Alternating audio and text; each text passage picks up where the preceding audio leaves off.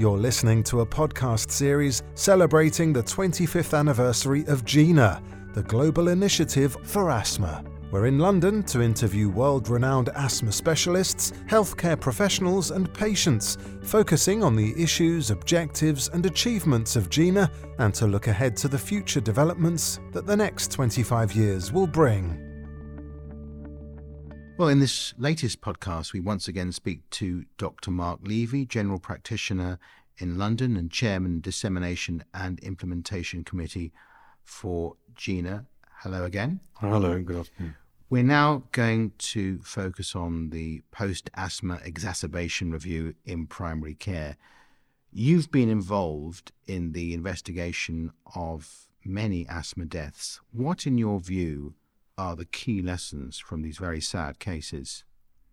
They are indeed very sad cases, and um, the National Review of Asthma Deaths, which was published in the United Kingdom in uh, two thousand fourteen, identified a number of problems with the management of asthma.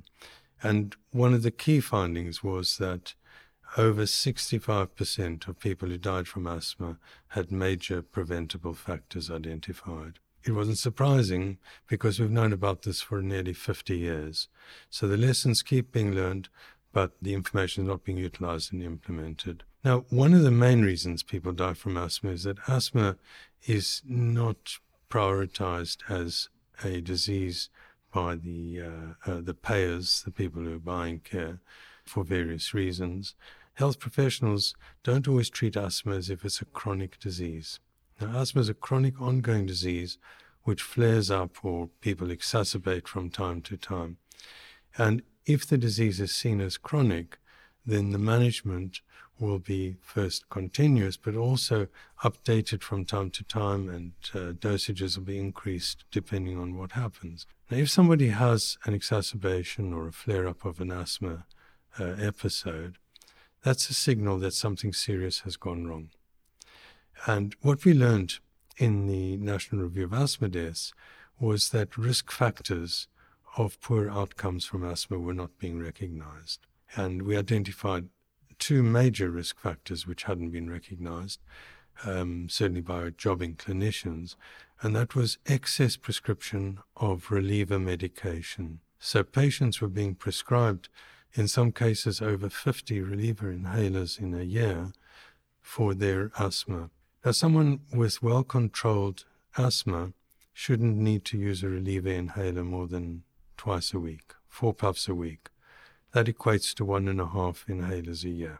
So that was a surprise finding, that over forty-five percent of the patients in the National Review had been prescribed more than twelve reliever inhalers in the year before they died.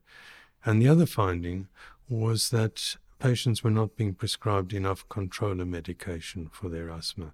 So in other words, to uh, control the inflammation and the process, the underlying process of asthma. So the topic today is to highlight the need for a post-exacerbation review. So if someone's asthma flares up or they have an exacerbation, we need to recognize something serious has gone wrong, treat that episode, but then review the patient in the United Kingdom within forty-eight hours and certainly uh, within a week of um, being treated for that attack. And that review focuses on two areas. Firstly, has the attack resolved? So does this person need more treatment? Do they need to be referred back into hospital if that's where they've been discharged from? And secondly, um, once we've identified whether the attack is, is adequately controlled, we then ask ourselves the next question, which is, what went wrong? What were the risk factors that led up to that attack? And in particular, what are the modifiable risk factors that were in place in this particular patient? So, for example, when you're reviewing somebody after an attack, check through their records and see how many relievers were they prescribed in the previous year. Check and see whether they've been prescribed a controller drug and whether they've been collecting it. Was the dose okay? So those are two key things to check. But also other modifiable factors would include things like inability to use an inhaler device properly, um, not taking the medication, people who are obese are more at risk of having a, uh, a severe attack. Somebody who smokes is going to be more at risk because smoking reduces the effect of the controller drugs. And so there are a number of modifiable factors, a number of non-modifiable factors. Key thing is to identify those factors. So, for example, if you've got a child who's got asthma and also has food allergy, those two factors together pose a major risk of a poor outcome for that child. If you've got an adult who happens to be a pregnant female who's also got asthma, the combination puts that woman at risk. So very important to make sure that that woman understands she needs to take her medication regularly. And so um, clearly, if someone's not taking the medication, we can advise the person and we can remedy that. And if the medication isn't being used correctly, inhaler technique is not adequate, we can modify that. So doing a post-exacerbation review has a number of key aims and objectives. The one to determine whether that exacerbation is over and we need to do anything, but also recognizing that the exacerbation means that something serious went wrong and in itself poses a risk for another one. So there's an opportunity at the post-exacerbation review to make things right, to prevent that next exacerbation. And that will be of benefit both to the person who's got asthma and also to um, the country who are uh, paying for the expense of unscheduled care, hospital admissions and attendance in accident and emergency and urgent care centres. And while I'm on that topic, as far as expenditure in the case of asthma is concerned, some of that expenditure is hidden. We know that admissions to hospital are costed and charged for, certainly in most countries, certainly in the United Kingdom. But if someone with asthma attends an emergency department or an accident and emergency department or an urgent care centre or even a family doctor, that's not often costed.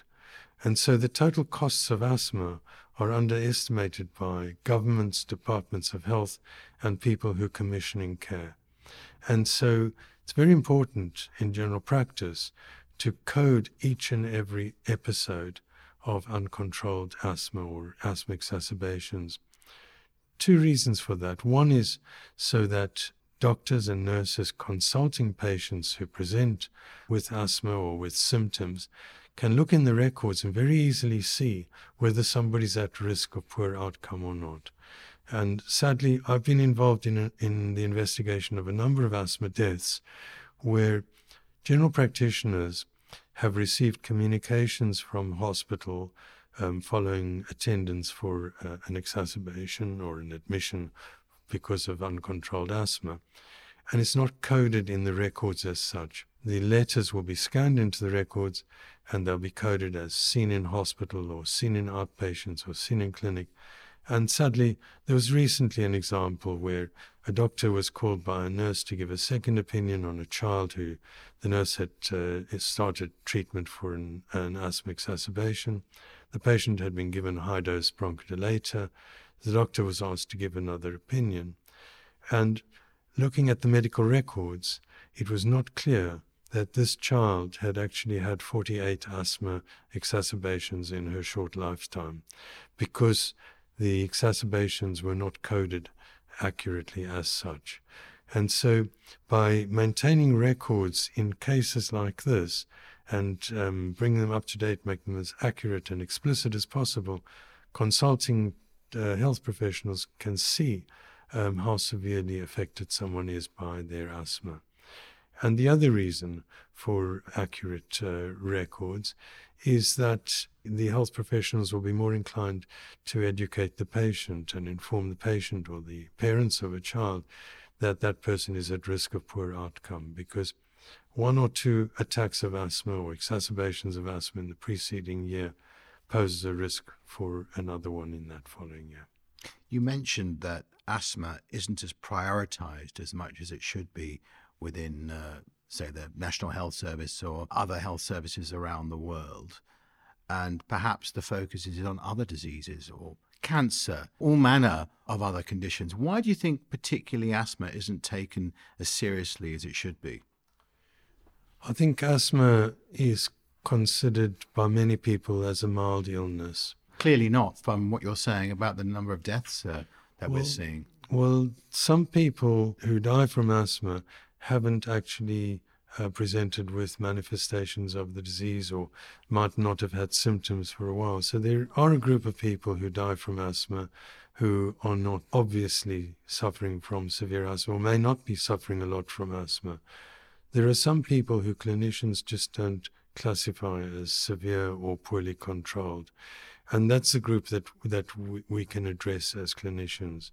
It's very difficult to deal with a situation where somebody develops a severe uh, uh, flare-up or exacerbation of asthma, which has fatal outcomes, which in many cases, in the, the in some of these cases, cannot be predicted. But where somebody is clearly um, suffering from current poor control or has um, risk factors of uh, future poor outcome, um, those are the patients that we can actually deal with and address. You're a general practitioner. Um, as far as G Ps are concerned, do you think they are, you mentioned inhalers before, do you think they are checking with their patients enough that they're using their inhalers properly? Well, we know that about eighty-five percent of people can't use inhalers properly, and that includes health professionals. Um, so it's it's very important to check and make sure when prescribing that somebody can use an inhaler. What what do you think we can do, GINA can do, uh, to assist G Ps and health professionals? Well, on the subject we're talking about, I think it's important for everyone with asthma to know that if they have an exacerbation of their asthma, they should consult their health professional, ideally within two days, but definitely within a week of being treated for that exacerbation. Um, as far as GINA is concerned, I think that we we need to uh, publicize the fact that asthma is a serious disease.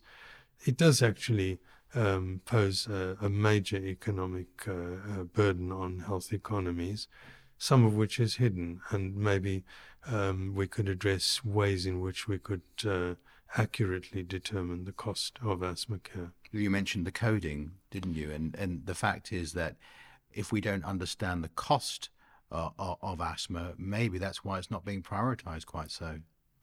Yes, it is chicken and egg. Both, both uh, I mean, it's difficult to know which comes first. Yeah.